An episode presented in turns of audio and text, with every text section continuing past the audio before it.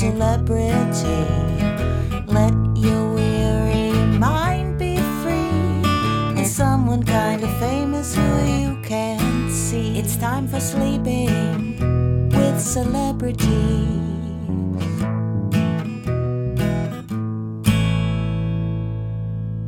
Hello, sleepyheads, and welcome to Sleeping with Celebrities. I'm John Moe. I'm glad you're here. On this audio program, we invite guests to step out of the spotlight and into the nightlight. On this show, for just one bedtime, we don't ask them to bring their A game, but rather their Z game.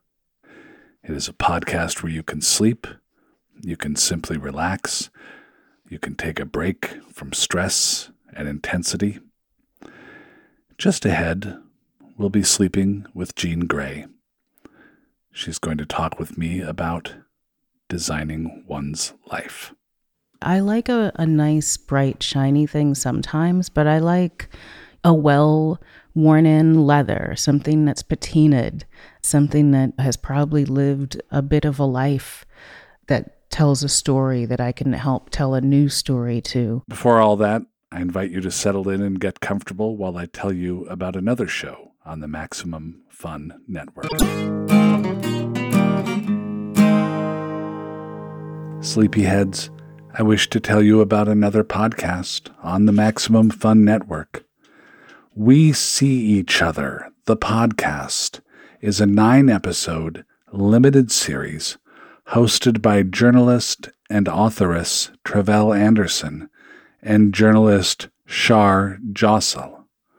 It's based on the book authored by Tre'vell entitled We See Each Other A Black Trans Journey Through TV and Film. You may already know Tre'vell from their other podcast on the network, Fanti. In this series, Shar and Tre'vell seek to document this current moment of trans visibility and the importance of trans representation in our culture. They interview some of the most prominent trans and non binary public figures today, and also everyday trans people, and they have self described kitchen table conversations, which I'm told is kind of like unfiltered. You should subscribe to this show we See Each Other, the podcast, and tell your friends to subscribe. We See Each Other is available on Maximum Fun and wherever you find slay worthy audio.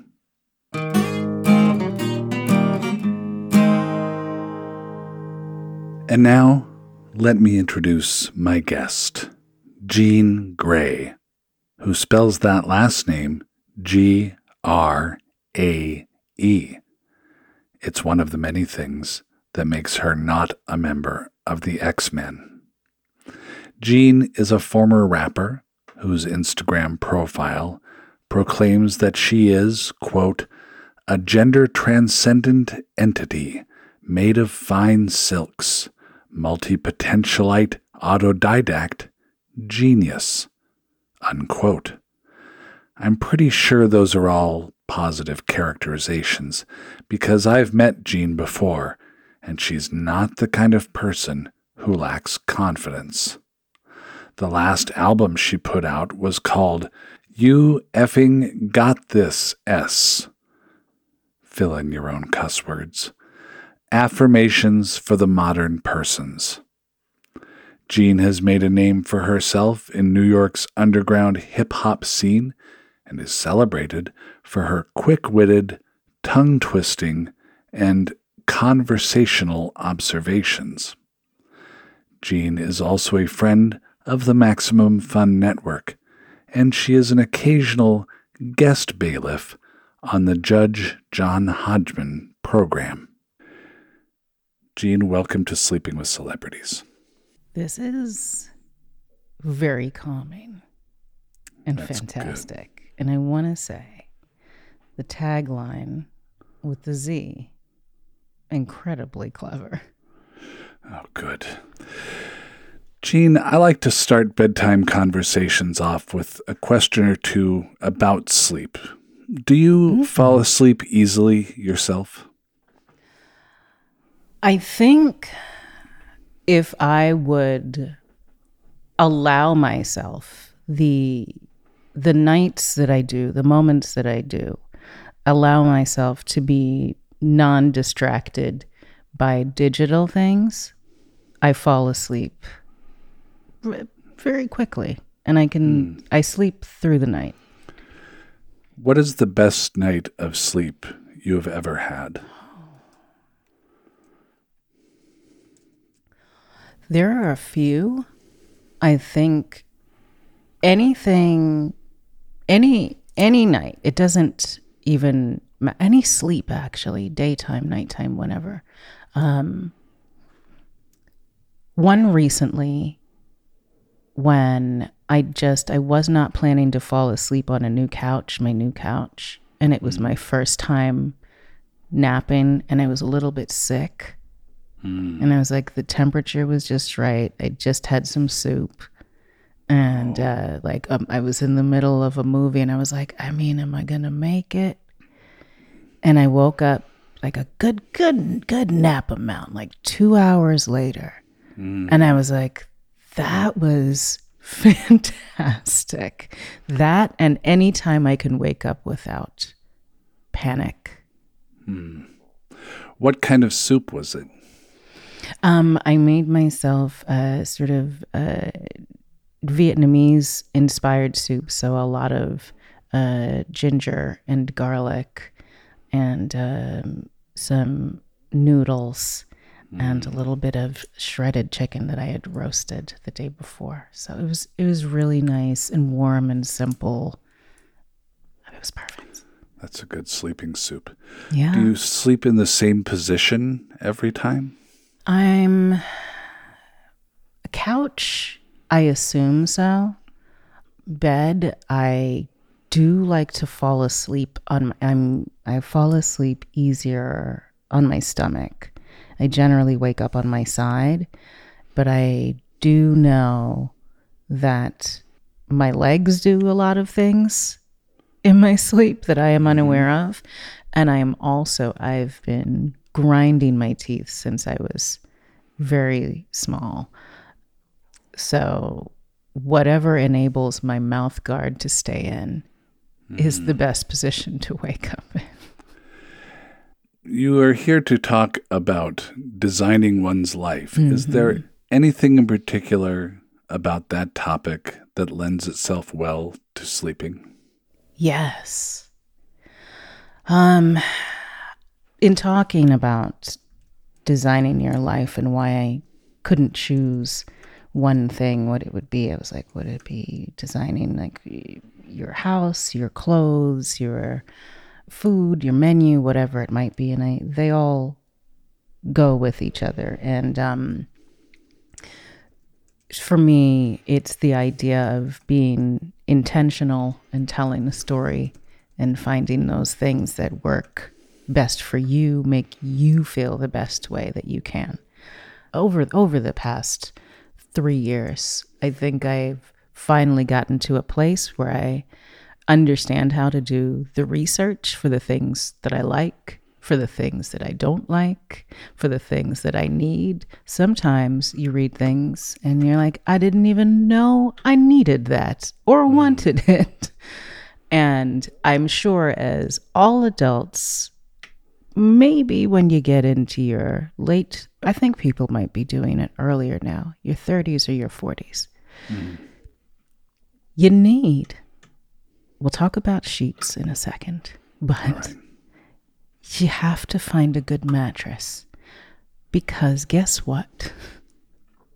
Your body is not a young body hmm. and it needs a good mattress. You can't just fall asleep anywhere on two chairs that are laid out on a box of pizza.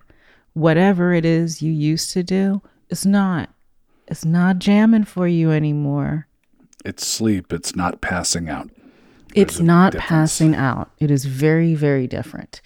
And I don't know if the issues you may have had uh, in finding the right mattress for yourself, but it It took me a year and a half just to complete the research.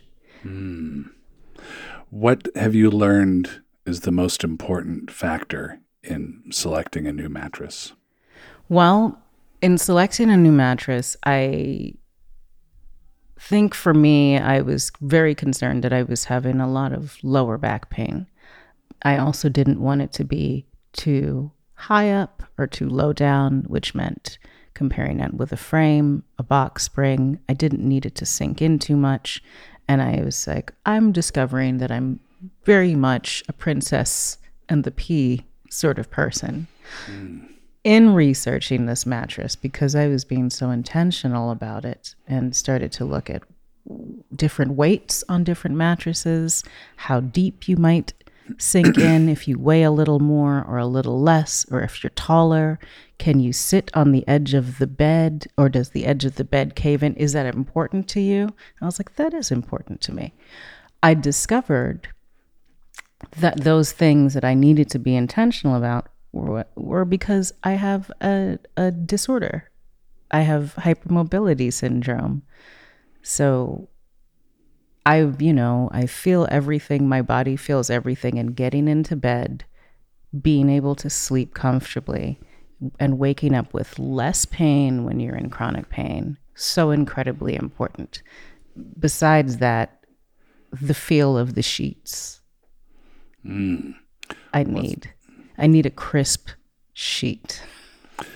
What constitutes a crisp sheet? And are we talking about thread count?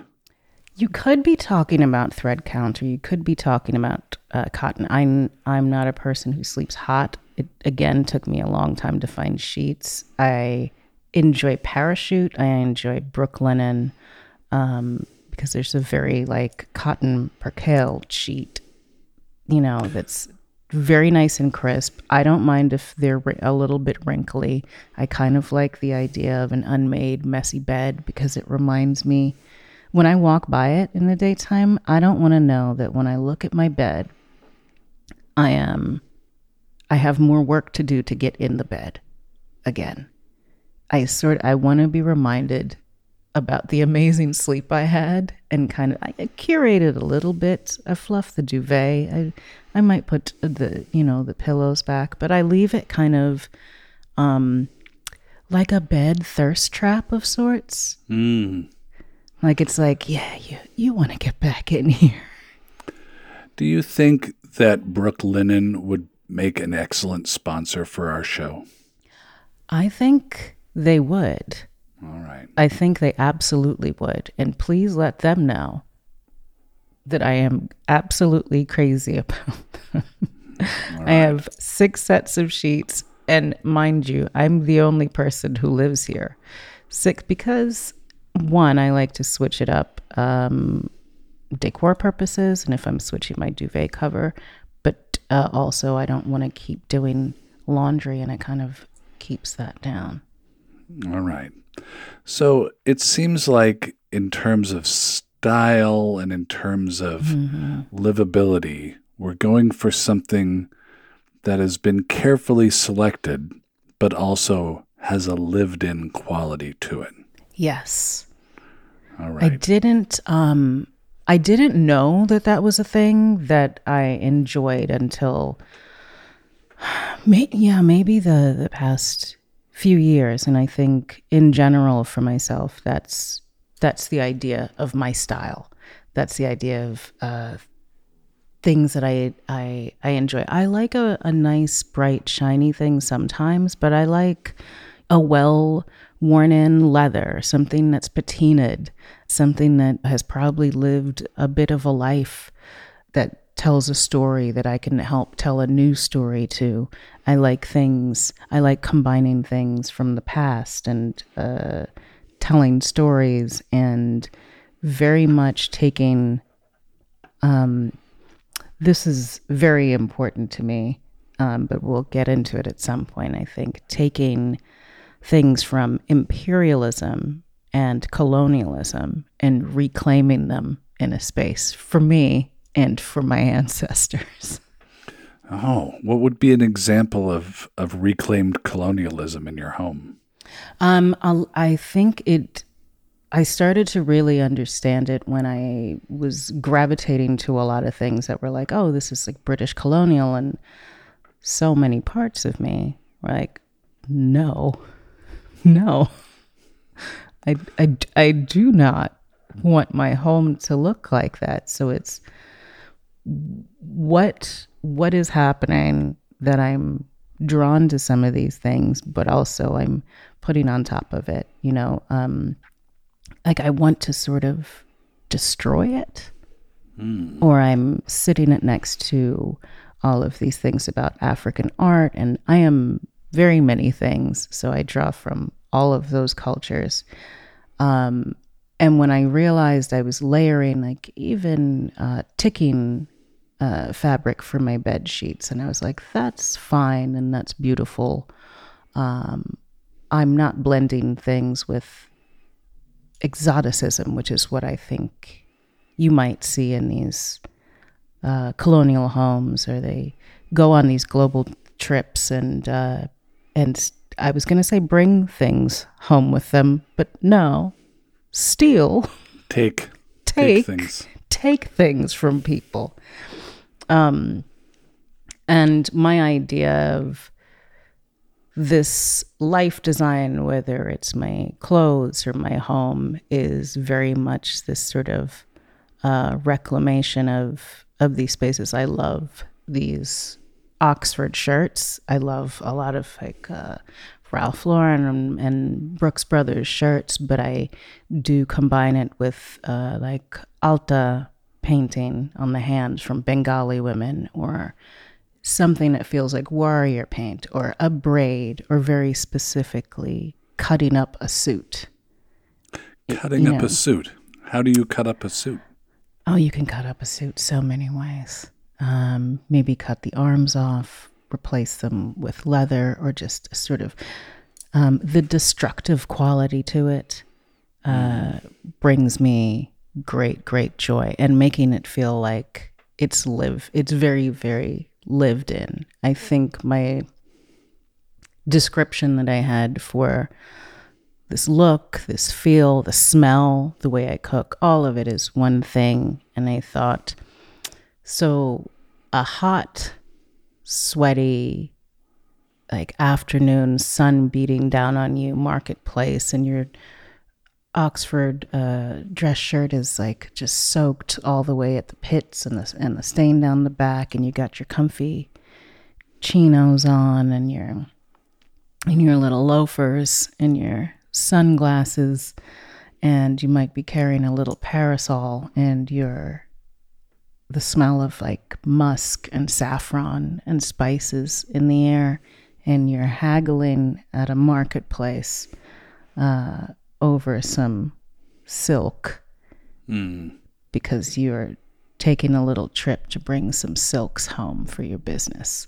And I was like, that would describe sort of who I am as a person, which is combining all of these things. Um, from my heritage, from my genetic makeup, I am all of those things in one, including the colonialism and the imperialism. So um, I think the importance of me putting that into every day and everything that I do is also because I am the end of my bloodline. So I feel like I will be everything then. You have and to be you have to be the the highlight reel of the I am the highlight reel of, the whole thing of all that came before me. If I am in a silk market yes. and I want to get a good price on silk, yes, what method would you recommend I use?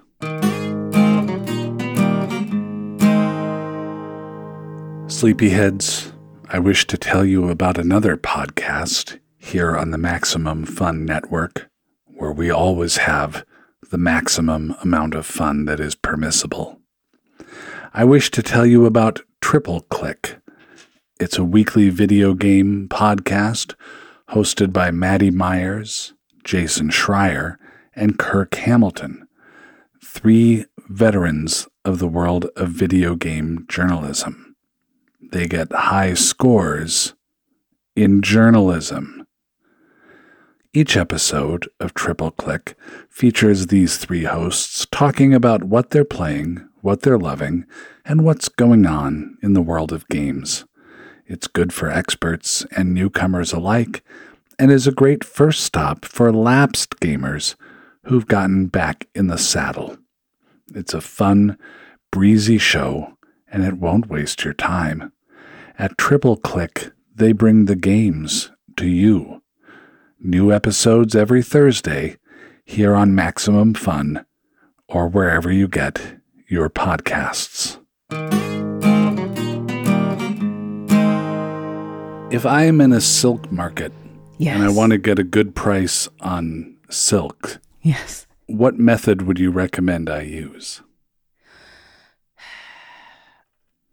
I here's here's here's the real deal.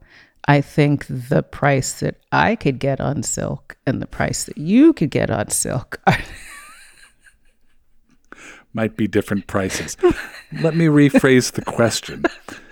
If you are in a silk market and you want to get the best price for the best silk, mm-hmm. how would you do it? I am going to pull from one of my 37 things out of 23 in me that I am. And I'm also going to be like, brother, no, no. I am from a long time ago from here. Um, I'm definitely, I'm, I'm in the middle of learning four languages. So I'd like to polyglot it up.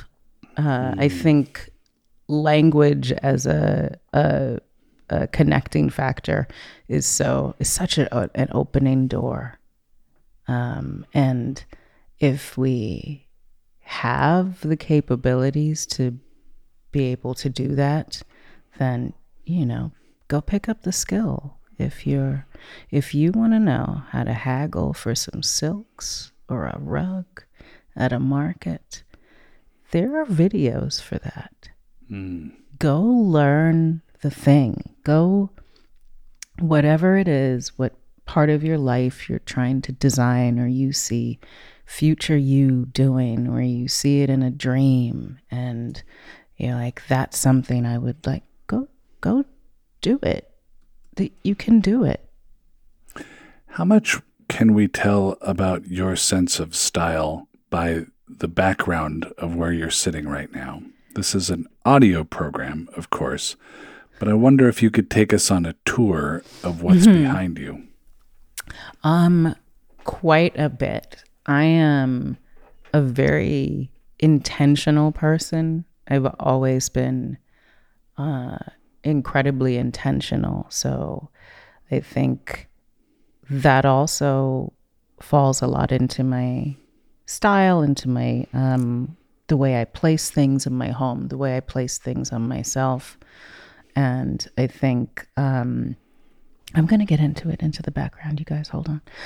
That uh, because being in specifically the rap business and at that time identifying as a woman, um, there was very little space for people to understand that I was being very intentional about things. And that was the hardest part of being in that business. And people thinking, you know, ah, it's rap. It's uh, you don't care. You don't care if you show up to a photo shoot and we don't have anyone here to do your makeup or do your hair or how you present. Cause right, it's just it's just rap. You're rough and tough and you want graffiti. And I'm like, calm down. You don't always want graffiti. I, I, as a kid from New York in the 1970s, I think it's funny that I walk around now and I'm like, oh, you know, it's like they didn't have to do that. The kids keep coming back in the middle of the night, and I wish they wouldn't. And someone said, It's funny you complaining about the graffiti. And I was like, Because it's not good. Like, it's, if you're here, like, work with the building, work with the shapes, know your neighborhood. Um, but I think, yeah, in in talking about style and design or shelves or book placement, I I spent like years studying How to put things on rule. shelves. I spent yeah. How to place things. There's usually a rule of thirds. Um, how to balance bounce the eye around. The the eye needs to travel, says Diana Vreeland. Um, where to draw focus to, uh, and especially when it's shelves in your home. Um, I want it to speak immediately if there are guests. I want my home to speak immediately, the same way I do everything else that you already understand who I am. You can get a glimpse. You know, it tells a story without me telling a story. Um, so I learned the rules about shelf designing, and like anything else, you learn the rules so that you can break them. Like what, you know, if the rules of of uh, fashion are Coco Chanel said, take one thing off, you're like, meh. Also, you know, she hung out with Nazis, so let's not. There's let's let's uh, grain of salt there. Let's give her Um, a little bit of a wide berth on that one. Yeah. So behind me, I have um, this is a large section of bookshelves. Um, I was very intentional about wanting floor to ceiling uh, shelves. So these go uh, very high ceilings. It's a lot of books. Uh, on the top is a collected piece from uh, a bust. Um, when I was looking into getting busts for the house, most things that are sold are European in nature or origin, or it, it just felt a little too. Um, we're gonna go full French, like exotique. And I'm like, this doesn't. I don't like this balance. So, uh, this is. Uh, I looked into uh, statues and busts that would be representative of my ancestors and my people, and also be able to balance it with a little. I look at Europe as the exotique. Um, so this is from Angola. Um, these prints that I have behind me, there's one of tigers and there's one of cranes. I have a very limited amount of color that I enjoy in my house. The pops are usually like um, saffron or reds, greens, sages, uh, maybe a little pink. Um, and if you're looking for any prints, uh, you can make large scale ones, small scale ones. Go online and look at all the common uh, uh, creative, especially if you're shooting something and you can't get it cleared and you need it in the background. Um, but the museums have these wonderful prints available in high resolution, high quality, if you're looking for some art for your home.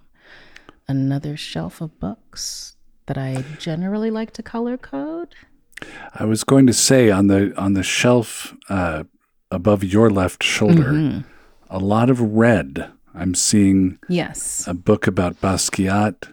Yes, I'm seeing some other. There's crying in the H Mart, I believe. Yes. And um, why why is there a section of red books in a lot of otherwise uh, black books? Um, my uh, general color palette for dressing is I'm mostly in black, mostly in black. Um, the other pop of color that you see, I have it on my nails. Um, I generally do like a now like a red sort of very, very exaggerated sort of eyeshadow. Like it feels like warrior paint. Um, pick colors I don't that make you feel good in whatever way you want to feel good. Um, red makes me feel powerful. It makes me feel uh, sexy. It makes me. It it reminds me of um, heat and passion, but also blood, because I have an issue with a lot of ultra sort of violent things, but in a great, you know, it works. It works for me. Um, Do you think do you think it's the same reason why Sammy Hagar is so fond of red? Why is Sammy Hagar so fond of red? He's known as the Red Rocker, you know, and he has a song didn't. called Red, and he often wears red whenever he performs. Probably. It's a red is a very arresting color. You know, if there's always uh for women, let's say the little black dress. And if you are that person that shows up in the red dress, they're like, this hussy. because it's red. Even, uh, you know, there's a general uproar when uh, I think a lot of middle America sees performers in red Mm. is immediately like, Satan, how dare Yes. you? And I'm like, you can't just assign red to Satan. What are we doing? There's more to red than Satan. That is my next book. That's your new style book that coming yeah, out. I, I, I, for me, um, I have very little colors that make me feel the way that red does, and it's not just any red; it's finding the perfect red. You know, I or, orange reds don't look wonderful on me, but blue reds do. when you're stacking books Mm. on a on a shelf behind you when you're going to be possibly doing a Zoom call, Mm-hmm. um, how how important is it to have the titles be visible versus obscured? And I ask because another a book question. very loudly says the word mediocre Mm-hmm. on the side of it. And I think I might just be getting drawn to it for reasons I don't understand. Yeah. I also um consider that very much and as a person who I just shot a show of my own uh it's puppet show called That's Not How You Do That. And the things you learn when you're shooting a show is uh, I was doing it during lockdown and quarantine and had just moved and was designing a set, but also was designing the place we had to live.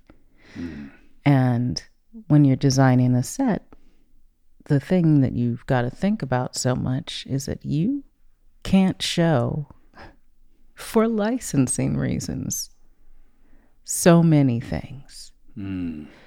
And it was a real lesson in how to find your style um, because although filming a show and building it out, building out to live on a set of puppets, um, we still had to live there. So for the past three years, all of my books have been turned around so that you only see the pages. Don't see the titles. You don't see the titles at all.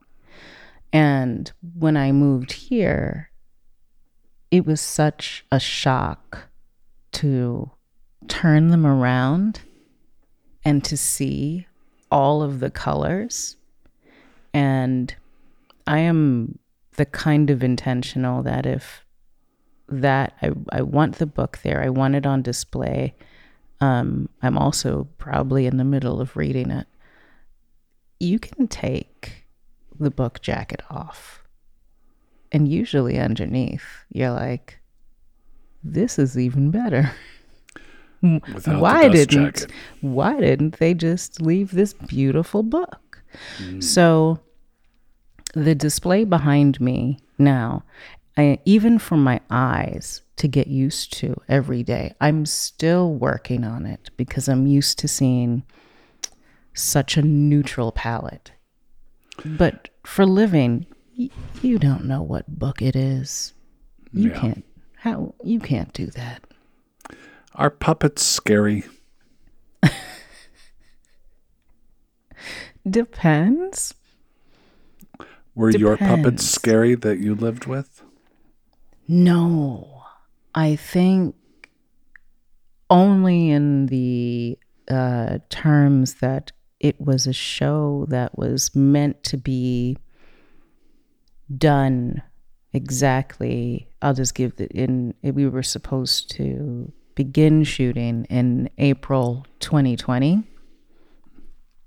and so it became so much more of a personal and like home task i you know when you make something and you make it under the guise of uh, this is how it will live and then it completely i'm sure we all went through those things mine happened to involve being quarantined in a house on a set of puppets With puppets. for years. And I will tell you, there is no support group for that. I looked. It's You're on your very, own. very specific issue. When I moved to St. Paul, Minnesota from the hmm. city of Seattle, there were three things that my wife and I noticed pretty much right away. One was an abundance of eyeglass shops. Hmm. Two was a rather large invisible population of nuns. And oh. three was the inescapability of puppets. Every time the children would go to a birthday party, there were ah. puppets. When we would ask them, What happened in your second grade class today? Well, we started our unit on puppets, which would go on and on and on. There were several performance venues featuring puppet shows that were suitable for adults. Mm-hmm. D- not dirty puppets, although perhaps, but just shows that dealt with adult themes that happened to be represented by puppets. Mm-hmm. And it, I found that scary because I found that the puppets had were gaining more power than I wanted them to. That that is true of puppets. And I was just speaking to someone and I'll, I'll say in this place the the puppets are here. One of them is very large like uh, when when the when it's on it it is a about 7 foot puppet. Is this a puppet costume that you wear? Yes. Okay. the others are smaller, but boy, they they are a menace. They are in a closet, and I did say to uh, the people doing the project, I was like, when this is over, I am going to take these puppets outside with the full intention of burning them to ashes. I might I might play a few screams to hmm. make it more real in the background, but like a lot of things and like I will tell people to get it out of your house if it's not making you feel good or don't go around it. Yeah. They got to go. But you didn't burn the puppets, did you? Oh, I it I will. You will. They they still have a little bit of work to do. Um one of them may survive. The seven foot one? No. That no. Oh no. Would you plan to burn your puppets in a public space, like at a in a park or something, or would it be a more private ceremony? As someone who enjoys a theme, a themed event, uh, again, I I enjoy the intentionality of it all. I feel like it would, uh, and I have thought about this.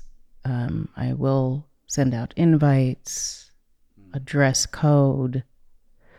Um, I would like to make it a private event in a public space. Okay. Would you invite children to this, or would you warn passersby in the public space about the puppet burning to come? No, I would not warn them as part of being authentically me, which I think we should all present as at all times.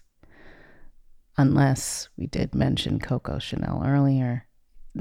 Don't do that. Don't, yeah. But don't if it's not, don't make those friends. But in this case, uh, there will be no warning. I might invite children and say there was a puppet show. Because it is a show. Yeah. And now it's time for them to go. With a seven foot puppet in hmm. your home, how did you sleep? The puppets never the puppets don't make it difficult to sleep. I because I understand where they came from. I think maybe if they were outside puppets, you know, these were all built in the home. Um so never never scary or shocking or any of that. I am more so um again, if it's a thick jersey sheet, I'm not going to sleep. If there's a 7-foot puppet that I know was built in the house, I'm I'm I'm all right. What about if you woke up and there was a second seven foot puppet in your house? I'm also a person who has seen some things. Um, and again, as a New York City kid from the 70s who grew up in the Chelsea Hotel, the potential of another puppet very high Yeah. um i am i'm not easily spooked and uh You've seen i'm some also things. i've seen some things i'm i'm not a person as i don't think many new yorkers are we would rather confront there are situations where you know you got to run um, but even then not a i think i i i'm always like can you try roasting it or reasoning with it With the puppet? if i'm i mean i'm talking about very specifically this unknown origin Second seven Puppet. puppet. Yeah. yeah and i feel like the the first choice uh understanding yourself staying true to yourself would me being like are you serious Would you immediately have a person in mind in that scenario who you would think was behind the placement of a second seven foot puppet while No. you slept? No. Would I it be John Hodgman? No, it I would immediately think it was another sentient puppet. Like an actual what That word had gotten around that this was the place to go. my my general idea of life and the world that I subscribe to and I know as reality is magical to the point where that seems very reasonable to me. Mm. I'm like anything can happen. We've talked a little bit about style. Hmm. What would you wear to a public puppet burning?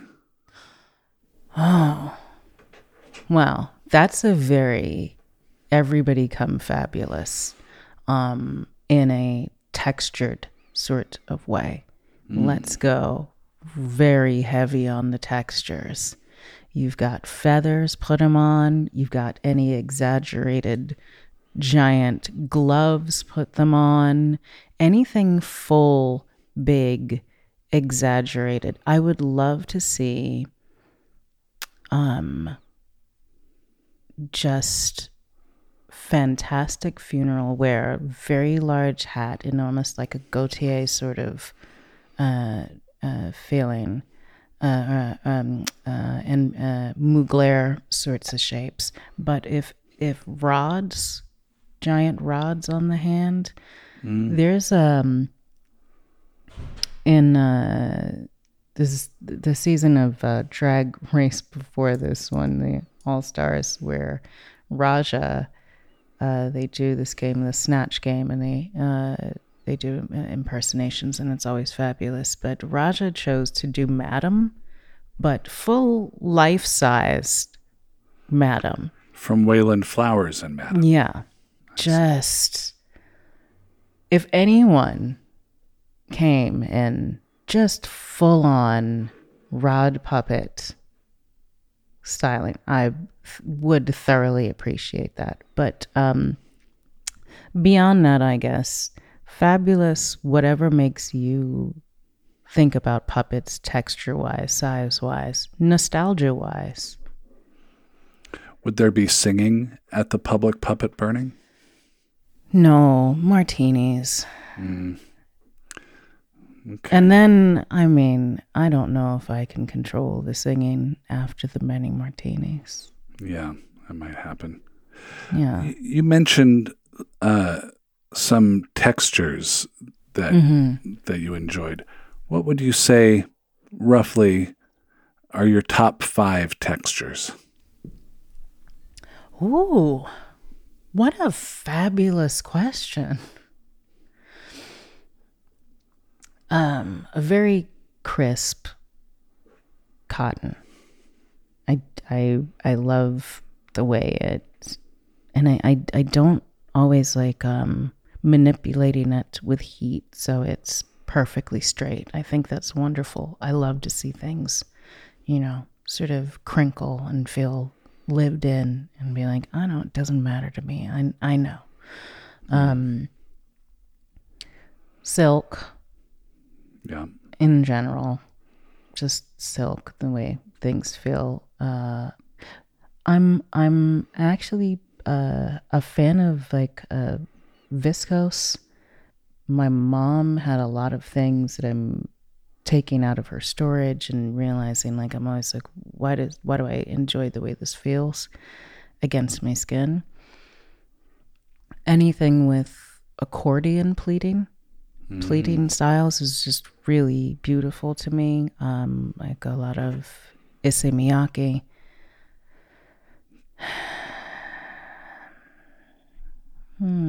Some types of window shades. Oh, window shades are and drapes are such a a huge issue. And I had someone, uh, the the the handyman for the building, come in, and he's like, "You have half curtains. You know, people from the other side can see." I was like, he was like, "I'll just bring you some fabric." I was like, "Sir, you, you can't just bring me Random fabric. fabric. Yeah. what are we talking about? And so now I know that they think I'm completely insane. Uh, and I'm like, it's going to take me a year to find the right curtains for here. So, uh, and uh, at texture wise, something that takes light, I really like um, reeded glass. Okay. When the the handyman said people can see you from the other side, did he mean people who have died? I, because this is a very old building, In New York. Probably. And Yeah. yeah, I also think that, you know, when anyone says, um, why are you living in New York? Like it's an old building, it's haunted. I'm like, one, I tried living somewhere else. My style, my lifestyle, my story, my future story includes that I must be here. But also, do you think that ghosts just started happening at a certain do you know how many bodies there mm. are especially in a large city everywhere at all times like there's not one just victorian child also those nightgowns Yeah. Well, it's my understanding that in New York, if it's a good apartment, people are reluctant to leave. yes And I would think that would apply to ghosts as well. Yes. I I spent a very long time. I took uh it took me a year to find this place because eh, you know, New York is a, a hard place to move if you find a place that you love that works for your lifestyle, that works for your your pocket, that works for everything. And you know, I guess let's be honest, it's New York. Nothing really works for your pocket. It's eh, you know, New York poor is uh, very rich A lot of other places. Yeah. but um, I was, I won't say lucky enough. I did a lot of very intentional searching to know what this, what my apartment needed to look like. what neighborhood are you in? I'm in Bushwick. I last lived in Bushwick probably in uh, 2000, and it was a very different neighbor. Some things still the same, but Are the ghosts the same? I've lived in one place uh, in Bed-Stuy that had one ghost, and uh, his name was Henry, and he liked throwing glasses out of the cabinets. Um, here, uh, no ghosts. I No I generally pick up on things. I ask them if they're around. Um, very quiet, very light, not a heavy space. Otherwise, I I I would not be here. I am also. If there are ghosts, I'm good. You don't Like, I'll go. there. I'll go. I'll be on your way. Final question then. Mm-hmm. If you've had a public burning of puppets, are you concerned that the ghosts of those puppets would return to your home and haunt you out of retribution? No. In general, my style, the way I present, um, when I was talking about telling a story without having to tell a story, you know, when you see someone, you're like, okay. I generally think that I very intentionally have a you don't want this presentation. My voice might say differently in terms of softness, but I don't think the puppets would go against what they already know. Hmm. I did this to you once. I could burn your soul. I now. made you. Yeah. So no. Jean Grae, thank you so much for sleeping with us. I very much enjoyed hearing about style, and beds and shelves and puppets and ghosts and puppet public burnings. Good night. It was perfect. You know, something I like to do at the end of my day is make a mental catalog of things that I experienced and or learned. So if you don't mind, I'm going to make a list of takeaways from my conversation with Jean Grae right now, while it's still fresh in my mind. 1. Children of the 1970s who grew up in New York City and lived in the Chelsea Hotel have seen some things. 2. If you are over 30, it is not okay to sleep on empty pizza boxes anymore. You need to invest in a good mattress. Leave the uncomfortable, lumpy futons to the 20 somethings. 3. There are rules to organizing bookshelves. 4. Sometimes books look better without a cover. 5. There is no support group for people who have quarantined with puppets. And 6. If you're looking for nice prints to decorate your home, museums are a good resource for that. Okay. Uh, uh, I'm going to turn in myself. Thank you for sleeping with me and Jean Grae. You can follow Sleeping with Celebrities on both Twitter and TikTok with the handle at Sleep with Celebs. On Instagram, the handle to use is at Sleep W Celebs. Why is it different? I'm not sure. Our email is sleepwithcelebs at MaximumFun.org. Social media assistance provided by Charlie Moe. Our music is provided by the Winterbowers. This show was senior produced and edited by Laura Swisher. Swish. Sleeping with Celebrities is a production of Maximum Fun and Papa Chick. I'm John Moe. Night night. MaximumFun.org. Comedy and culture. Artist owned, audience supported.